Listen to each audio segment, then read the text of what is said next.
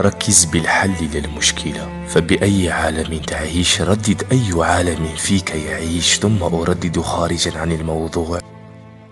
الصمت في حرم الجمال جمال ولكني أصر بأن الصمت جواب لأسئلة عديدة. وها قد بدأنا انتهى المشهد وصفق الحضور وماتت الأدوار. ومات معها ذلك الشعور. أصفح عن الآخرين ولكن لا أنسى كي لا أجرح مرة أخرى. الصفح يغير وجهات النظر بينما النسيان يفقدك الدرس. لا أظن أن المشاعر باتت صادقة فهي بين صاد صبحة ولام ليلة وأحداث متعاقبة.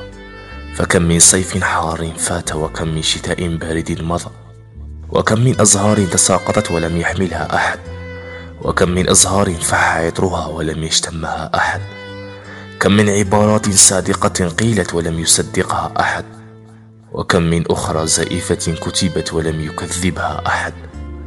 بعض الرسائل صادقة ولم يصدقها أحد فهي صادقة لأجل ذلك الأحد. الرسائل المكتوبة لطالما كانت صادقة وحقيقية. فكم من ساعة مرت علي لم أعي فيها قيمة نفسي ولا حاجة الماسة لذلك الشعور. فغاية الإنسان تدرك بقيمة فهمه لعناصر ما يريد إدراكه. فالأمطار للعاشق جو رومانسي لا غنى عنه ليعيش مع محبوبه ذكريات. وللفلاح خير وفير وسقي لحرثه. وللعلم دورة طبيعية وعادية.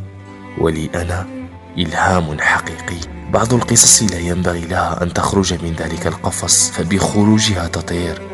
وصدقني لا مجال للعودة. القصص كثيرة وعديدة ولكن كل قصة فريدة من نوعها ولو تكررت شر البلية ما يضحك. والأسف في أن لا يعترف المرء بخطئه. وألا يقدر قيمة ما فقد. ففي المنطق ذئب وقوله أن اقتسام الألم مهما طال الزمن حاصل وأن الفراق بلا أسباب يؤرق العقل. لكل أحد فينا الحق في أن يحب وليس كل ما نحبه سيحصل. فعلى الأغلب أن العشاق دائما ما يفقد أحدهم الآخر. دائما ما تنتهي قصصهم ولا يعون ما حدث. كل ما نظنه ليس إلا فرضية قد تقع. كما قد لا تقع. وما وقع لن يحمل محمله. شر البلية ما يضحك.